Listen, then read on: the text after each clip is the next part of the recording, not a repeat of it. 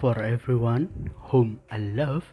This is comedy podcast based by Angkar Rembang from Indonesia.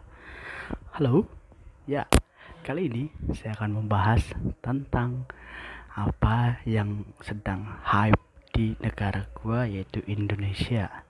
Yang pertama yaitu tentang Olimpiade Tokyo pastinya. Wakil bulu tangkis ganda putri sudah melaju ke babak final untuk besok Senin. Ya, gue berharap sih semoga menang ya.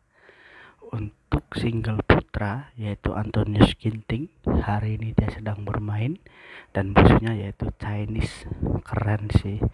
Sumpah ya seluruh orang Indonesia berharap Ginting menang. Even tidak pun that's no problem because he's uh, he had the struggle once. So that's why please welcome Antonius Ginting being the winner. Thank you everybody. Good luck and have a good day